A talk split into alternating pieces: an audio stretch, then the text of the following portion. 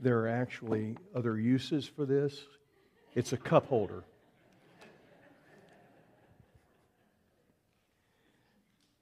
Um, Betsy and I want to thank you. I want to start with that uh, for your care for us, our family.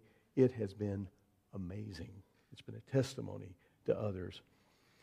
Uh, I think most of you know that uh, Betsy is in the middle of her first round of chemo and radiation, and uh, she is managing well, my warrior woman.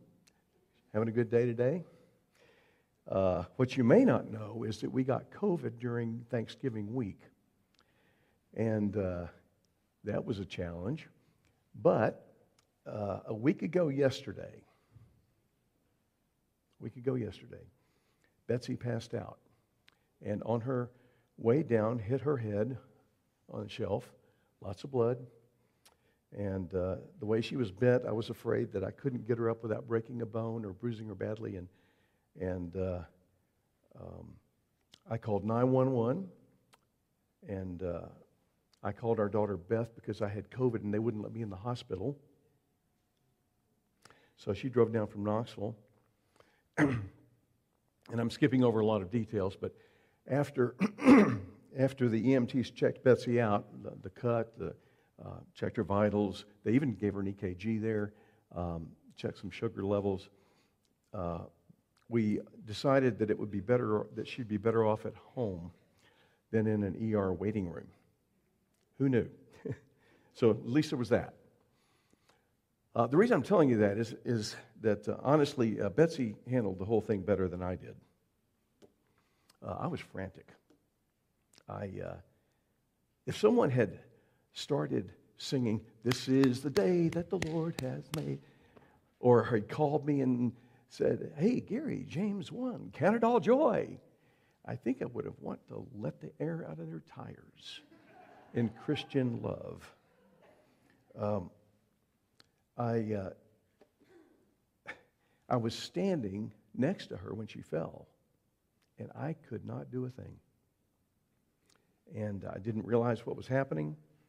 And uh, I, I, I, have never really thought in all of my life, um, I can't protect her. That has never occurred to me. I mean, it just hadn't. I mean, you know, you understand what I'm saying? Uh, have you, have you, I know, I know intellectually that that was true. I knew it intellectually. I just didn't know it really. And uh, I guess I had delusions of adequacy, right? So, uh, have you ever had the Lord remind you of something like, Gary, you never were adequate? Uh, you have never been in control. And it makes sense that Scripture at times, um, in Scripture, God gives His people time to regroup, to uh, remember, to be still as our minds are transformed before He, before he engages us with teachable moments. He did that with Elijah. He did it with Jeremiah. He did it uh, with uh, even with Jonah. So, if you ever thought about that, this is not unlike the same pattern for salvation. We have delusions of adequacy. We think we're enough. We think our good works are enough, and that God is rather pleased with us, um, and that maybe I'm not perfect, but I sure am better than a whole lot of those folks over there. And surely God grades on the curve. But then we're confronted with the gospel that we are never enough. But Jesus is. and in fact, that is the very reason why Jesus came, because we are never enough. We could never be enough not by works of righteousness which we have done, but according to his mercy, he saved us. We're not enough, but his grace is sufficient for us and is more than enough. By the way, this morning, from time to time when the sunrise is particularly beautiful, Betsy and I will walk out onto the front porch and just look at it. Sometimes slow dance. But we just, you know, and it was just gorgeous this morning. And uh, we were looking at that beautiful sunrise, acknowledging the majesty of creation. And Betsy says, This is the day the Lord has made. We will rejoice and be glad in it. All right. I'll take that. For this Advent season, we're going to be looking at how God addresses our inadequacy. We're going to be looking at the Christmas story in Luke chapters 1 and 2, just simply to enjoy those familiar truths that we need to be reminded of. And on this first Sunday of Advent, we're going to be examining Mary's choice, which is, I have to admit, it's one of my favorite parts of the whole story. I love to study this and talk about it. Uh, and, and so, if you will turn with me to Luke chapter 1, the verses that Nick just read. and the background to Mary's choice, I'm going to, I want to give the big picture of this because the background of Mary's choice is the entire Old Testament. This story is a pivotal part of the Bible, and here's why. Here's the great meta narrative of the Bible, and we've talked about this before creation, fall, redemption, restoration. Creation, God creates all things out of nothing, and it's very good.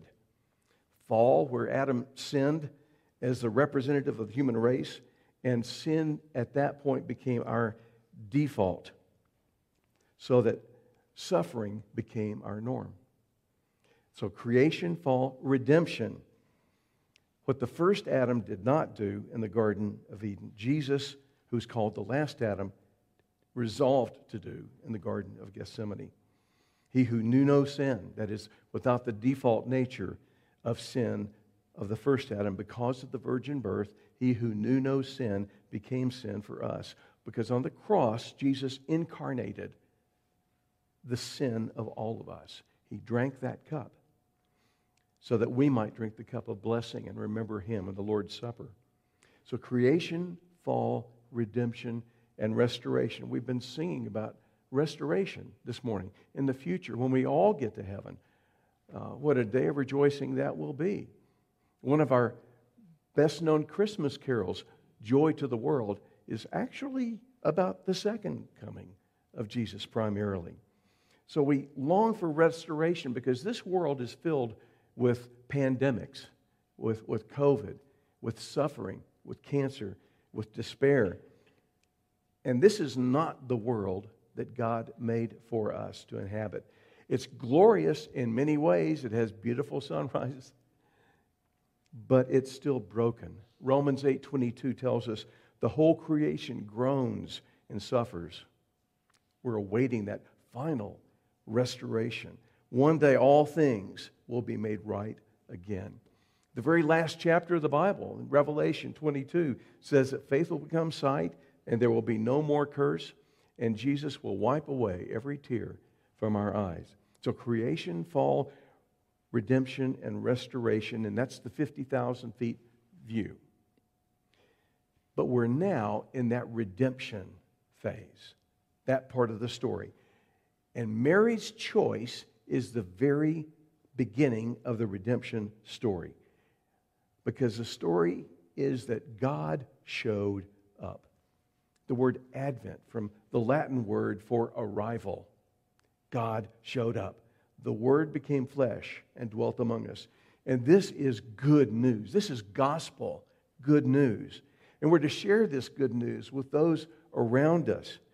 We are saved and redeemed. We're rescued. All those things by grace through faith in Jesus Christ who died on the cross for our sins.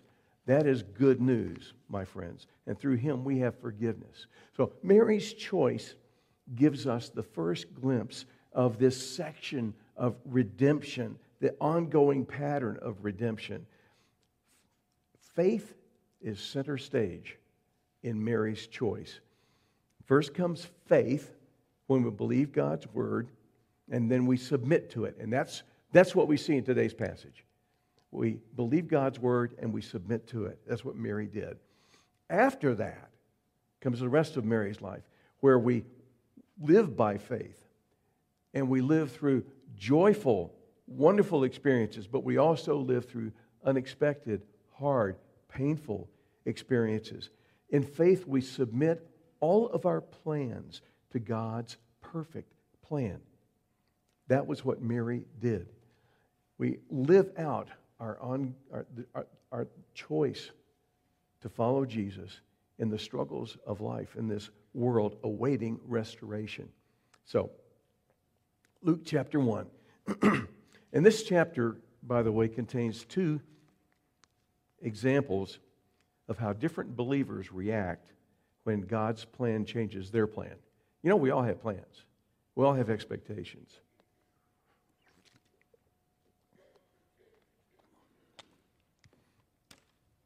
I imagine every single one of us has a list of things that we expect to be a part of our future, especially when we're young. You know, we got this list of things that we think we're going to accomplish.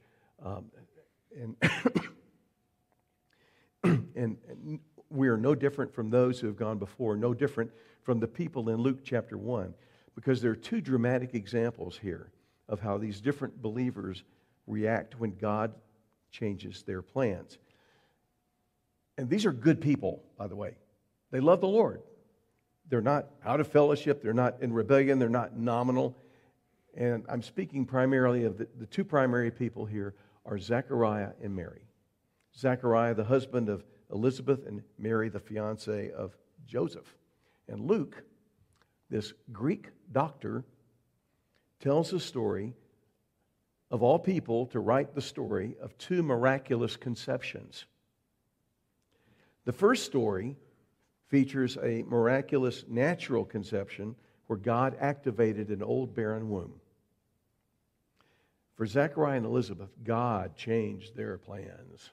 God certainly changed their expectations of what the rest of their lives were going to be like.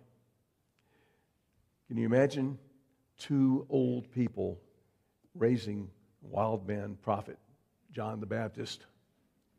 Or as we called him in seminary, Jack the Dipper. Yeah. Well, I'm, I'm not, I'm going to move on. Sorry about that. After some nudging, because Zechariah didn't quite believe what the angel was telling him, he said, How will I know this? And he was actually questioning its truth. Mary was questioning the, the mechanism of how it was going to happen. He was questioning the truth. The angel said, This is what's going to happen because you did not believe me. And what happened was Zechariah, who was standing before the Lord in the temple performing this, the temple service, was to come out and to give the blessing of Numbers chapter 6 upon the people. The Lord bless you and keep you. That benediction. And we're going to close our service with the benediction that Zechariah was unable to give because he was mute until John was born. So, six months after Gabriel, Gabriel appeared to um, Zechariah, he appeared to Mary, a young girl who was the cousin, young cousin of his wife, and Mary probably was, bet- was, between, was around 13 or 14 years old, which was the normal age of betrothal in those days for girls. He appeared to Mary, and this story features a miraculous supernatural conception. God, not a human father, implanted the seed that was untainted by sin nature that passes through the earthly father Genesis 3:15 calls it the seed of the woman. God implanted that in Mary. And before we ever hear from Mary, we know that she had plans. For a typical young Jewish girl, she was going to marry Joseph, she's going to have lots of kids, going to have friendships with other women in Nazareth and be respected in the community where she was going to build her life and enjoy a long life surrounded by children and grandchildren. That was what she would have hoped for. That would have been the normal expectation for her future. But then Gabriel showed up. And let's read through this, starting at verse 26. I want to make some observations as I go. Verse 26 says, Now in the sixth month, that means the sixth month of Elizabeth's pregnancy with John. And remember, Zechariah and Elizabeth had told no one about this. She was, uh, she, she was keeping herself separate from everyone, she was quarantining herself. In the sixth month, the angel Gabriel was sent from God to a city in Galilee called Nazareth to a virgin engaged to a man whose name was Joseph of the descendants of David. And the virgin's name was Mary. And coming in, he said to her, Greetings, favored one. The Lord is with you. Now she knows this is not a human being. She knows this is some manifestation of a messenger from God. There, and, and what her response was is there's, there's no drama here. She was very perplexed at this statement. And notice it was not his appearance, it was the statement that he made. Your favored one, the Lord is with you. She kept pondering what kind of salutation this was. His words just didn't compute in her life. The angel said to her, Do not be afraid, Mary, for you have found favor with God. And the word favor is the same word for grace. You found grace with God. It's nothing you've earned.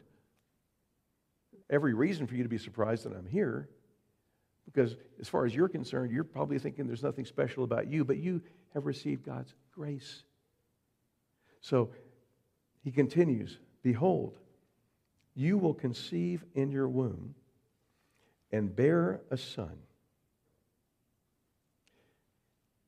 The wording here is different from the story earlier of Zechariah and Elizabeth, where the angel tells Zechariah that Elizabeth will bear you a son. Two parents. Instead, you will conceive in your womb, is what he tells Mary. You will conceive in your womb and bear a son, and you shall name him Yahweh Saves. Yeshua, Jesus. He will be great and will be called the Son of the Most High. And the Lord God will give him the throne of his father David. He will reign over the house of Jacob forever.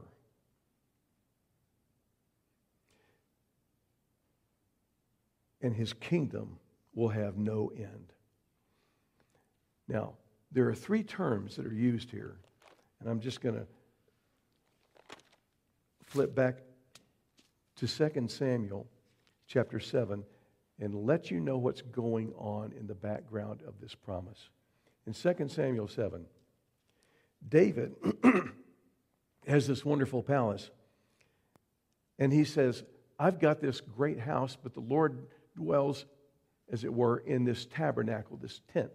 I want to build a greater house for him. He is the one who needs uh, to, to have his greatness on display through this magnificent house that I will build. And the Lord actually doesn't rebuke him for that. It's one of those things where God says to his child, That is very sweet of you. I appreciate the thought. I appreciate the, the willingness and the desire. You have too much blood on your hands. You're not going to build it, but your son will, and I'll be with you in this. And here's what I'm going to do because you wanted to build a house for me. Are you the one who should build a house for me to dwell in? This is what he says The Lord declares that I will make a house out of you. When your days are complete and you lie down with your fathers, I will raise up your descendants after you, who will come forth from you, and I will establish his kingdom. He shall build a house for my name and I will establish a throne of his kingdom forever, pointing down the centuries, the millennia, through to eternity. In verse 16, your house and your kingdom shall endure before me forever. Your throne shall be established forever. In accordance with all these words and all this vision, so Nathan spoke to David. Your house, your kingdom, your throne. Back in Luke chapter 1. What does he promise? The throne of his father David, reign over the house of Jacob, and his kingdom will have no end. This is the fulfillment of the messianic promise. And Mary knows this. She is in awe, and yet it will be a human being. You know, do you have any idea how terrifying all of this would be for a young girl at that moment? You are the link to the fulfillment of the Old Testament promises about the Messiah. And, and yet at the same time, she knows enough to know this is not the way the Jews were expecting this to happen. Shouldn't the king come as a king? Instead, his birth is going to be very different from their expectations. Do you remember when the wise men came? Where is he that is born king of the Jews?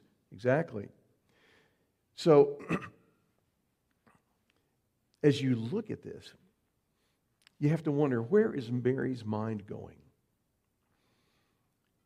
All of her plans all of her plans. What does this do to change those plans? Think about this. And we, we've used this kind of an illustration before, but do you hold your plans like this or like this? Because Mary had to open that hand and say, Lord, here are my plans. I submit them to your eternal plan.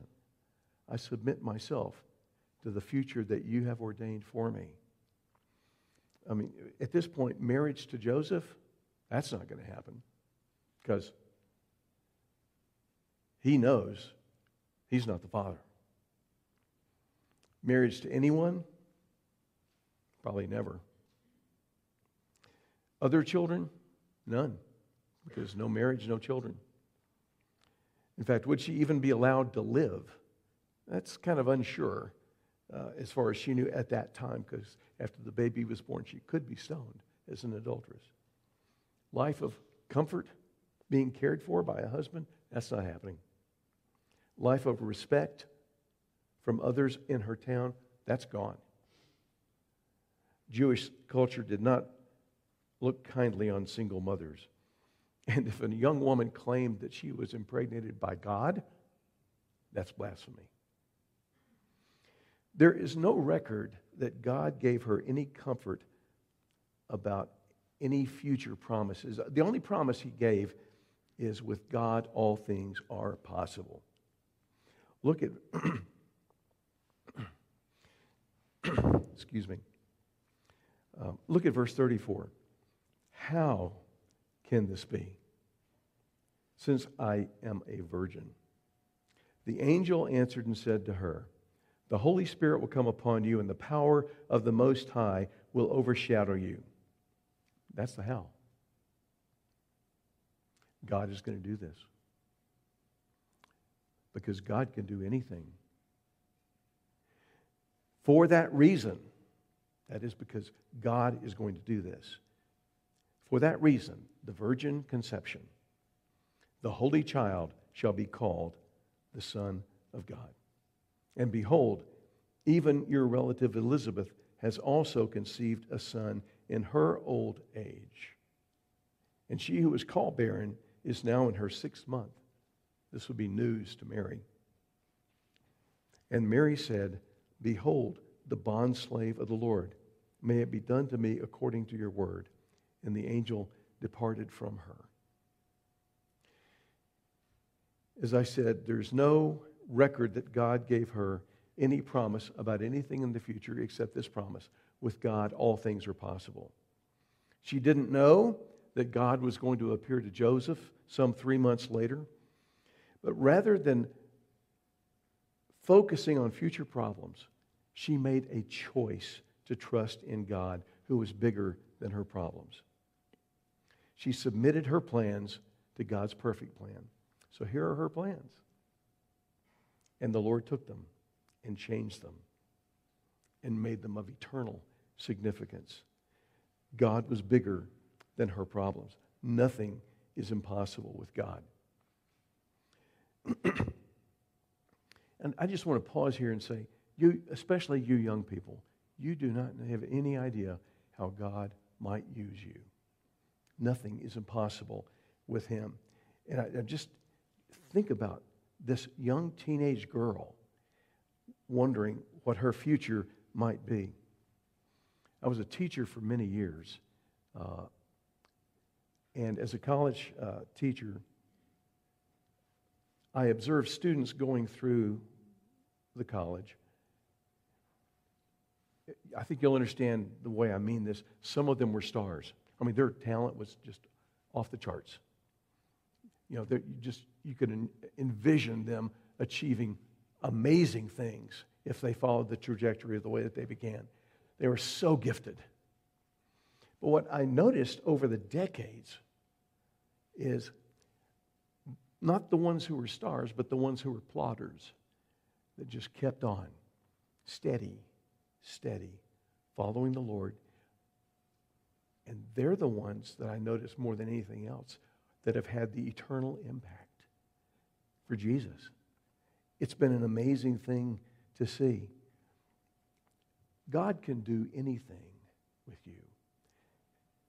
You never know how He might use you. Now, my plans for my life, I had, I've had delusions of adequacy. But God's perfect plan is that nothing is impossible for him. Mary's statement in verse 38 Behold the bondslave of the Lord. May it be done to me according to your word. I believe that that's one of the most astonishing speeches in all the Bible. And it's worth examining uh, pretty closely. I, I just think this is, this is so important. It was a, a watershed moment for Mary. You know what I mean by the watershed? It means the molecule of water, it, it, when it comes to that dividing point at the continental divide, it can either go one way and end up in the Atlantic Ocean or the other way and end up in the Pacific Ocean. At that particular moment, a decision is made metaphorically, a turning point in your life, which may seem like a small choice now, but it can have huge consequences that are a continent apart. We see this over and over again in Scripture. And since we're talking about young people, remember Daniel? Daniel was taken captive as a teenage boy by the Babylonians, and he decided Two things. Number one, he was going to become the very best student that they had at Babylon U because they put him through an educational process in which he was also confronted with a, an alternative origins story called the Gilgamesh epic from the Babylonians. So he determined that he was going to be a student uh, that uh, uh, a, a, a stellar student in that setting. And the second thing he determined was he made a commitment never to do anything that compromised his faith. Never to do anything that compromised his faith. And God used that young man mightily because with God, nothing is impossible. For you young people, your, your defining moment may be ahead of you, probably is. Uh, unlike Mary, you probably won't recognize what it is at the time. Uh, it may be when you d- decide to stand up for someone who's easily mocked, or when you are at a party and you are committed to sexual purity, and when you make that stand, you get mocked for that or ridiculed for it. Or it may be when someone at school asks you, What's the answer to number four? And you say no. You, there are just an infinite number of ways that that could play out. But these can become huge moments, and each one builds on the next one. Uh, for me, my watershed moment, although I did not know it at the time, came at the end of my junior year in college um, as a philosophy student in a very liberal university, surrounded by unbelieving friends and struggling with my faith. And my issue was is this really true? Is this really true? And I hate bumper sticker answers. So uh, my decision was, was I need to find out is this really true? Why do I believe what I believe? And I did not know at the time that that decision would change the trajectory of my life away from one career that I was planning to go to seminary and uh, to dip my toe in the deep intellectual history of our faith, and then to become a college professor, and then, in a stunning shift for me, become a pastor. The one thing I knew I would never be. Not my plan. Not my plan. But the Lord kind of pried these things open one by one. He used wedges of different kinds of things to nudge me in a direction, not like Mary, more like Zechariah, nudge me in a direction that I was reluctant to follow. But I look back, you know, I, I can look back on decisions, and it seems to me that everything, looking in the rearview mirror, has been orchestrated beautifully by God, who knew exactly what he was doing when he changed my plans. But Gary, what if I've had my watershed moment and I made a really bad choice? the good news is that God forgives, He redeems, He restores. Look at the Apostle Peter, the denier of Jesus. Look at the Apostle Paul, the first century terrorist of the, against the uh, Christian church. It's called redemption. But the exemplar of all of these watershed moments is Luke chapter 1, verse 38. When a teenager opened her hand, holding her, hand, her plans tightly, opened that hand and said, Behold the bondslave of the Lord, be it done to me according to your word. I know my voice is a little rough today, uh, but um, I, I want to make two grammatical observations. I love, I love doing that. So hang in there with me. Two parts to verse 38. First, I want you to notice the term that she uses to describe herself. She doesn't say, Behold, the betrothed of Joseph. Behold, the cousin of Elizabeth, after he told her about Elizabeth. She doesn't say, Behold, the daughter of Heli from one of the genealogies. No, the way she sees herself now is different. The word bondslave is, is a right on target translation, or it could be slave woman. The idea behind it is someone who chooses to sell herself into servitude for what they believe to be a greater purpose. And the focus here is she's submitting her plan to God's perfect plan. She now sees herself as being owned by God. He owns me. But it's a wonderful relationship. I can be in his hand. He can change my plans to do whatever he wants to. By the way, this is a preview of how we're to, our, to, to view ourselves 45 years later, 45 years after this. The Apostle Paul, who always called himself the bondslave of Jesus Christ, same term, will write to a church filled with pagans who have been redeemed and remind them, you have been bought with a price. Therefore, glorify God in your body. Why? Because it's God's. You don't own yourself, He owns you. So that's the first observation. The term that she uses, behold, the bondslave of the Lord. The second observation is the phrase she uses to submit herself. May it be done to me according to your word. And I'm going to make a statement that's going to rock your world. I've been waiting all weeks, all week to say this. You ready? Here it is. May it be done is an optative aorist of ginomai, and the form occurs 17 times in the Greek New Testament. Amen? Amen. Okay. Does my little Greek heart good to say that? Here's why it's significant 17 times in the New Testament this occurs. 16 out of the 17, it's negative. May it not be. May it never be. 10 of the 17 are in the book of Romans. Shall we sin all the more that grace might increase? May it never be. What a ghastly thought. No, no, no, no, no. Right? May it never be. 16 out of the 17 times negative. There's only one time in the New Testament that it occurs without the negative, and it's right here. May it be. What a glorious thought. Yes, yes.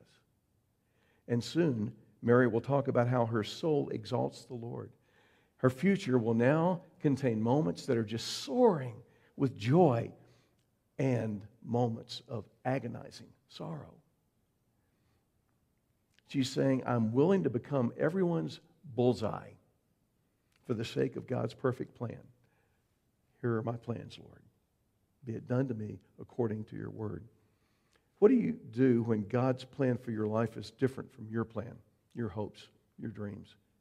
When He changes them, when He steps in and says, My child, here are your plans, and here's my perfect plan. And at, at times, they align, but mostly they don't. And I'm asking that you trust that my plan for you is not only for my glory, it's for your eternal good. Because nothing is impossible with God. I am working all things together for good. Will you trust me? So, in faith, we submit our plans to God's perfect plan. Whether it might be, I mean, it could be a number of things. It could be the ravages of a disease, it could be financial hardship. On the other hand, it could be a financial windfall, it could be the loss of a job or the gaining of a, a, an amazing promotion, or it could be the change in career could be problems in your marriage that you didn't anticipate, but that God is going to use as you work through them to help other couples. It could, it could be a, a child that rises to national prominence uh, in a wonderful way that you didn't expect, like John the Baptist. Or with consequences that you'd never want for your child, like John the Baptist. God breaks in crosses some things off my list, adds others to it that I hadn't thought of. Some of the things that have happened in our lives have been just, just give us unbelievable joy and fulfillment. Other things have given me the deepest pain I've ever known. But as I said earlier, in God's rearview mirror, I can see God's hand in all of it. So, how do you respond when God has a different plan than yours? Do you trust Him? Is your hand open? We have to put off any delusions of adequacy in ourselves and put on the truth that nothing is impossible with God. Our prayer is to be Behold, the bondslave of the Lord. Be it done to me according to your word. Let's pray. Father, we thank you for this example. And we ask, Lord, that as we live lives of faith and trust, that we would walk with you deeply and rejoice in the ways in which you work through the circumstances of our life to bring you glory and to bring about our eternal good. Thank you, Lord. In Jesus' name we pray. Amen. Our benediction is the blessing from Numbers 6 that Zechariah was unable to utter. Would you stand with me? It's back there. You know what? I'd like for you all to say it with me. Would you just turn around? I, I know you're, you're probably thinking over the years, wow, Lewis and Gary are really good to know all those scriptures. Here's the secret it's up there. Let's read it together. The Lord bless you and keep you. The Lord cause his face to shine on you and be gracious to you. The Lord lift up his face to you and give you peace. God bless you and Merry Christmas.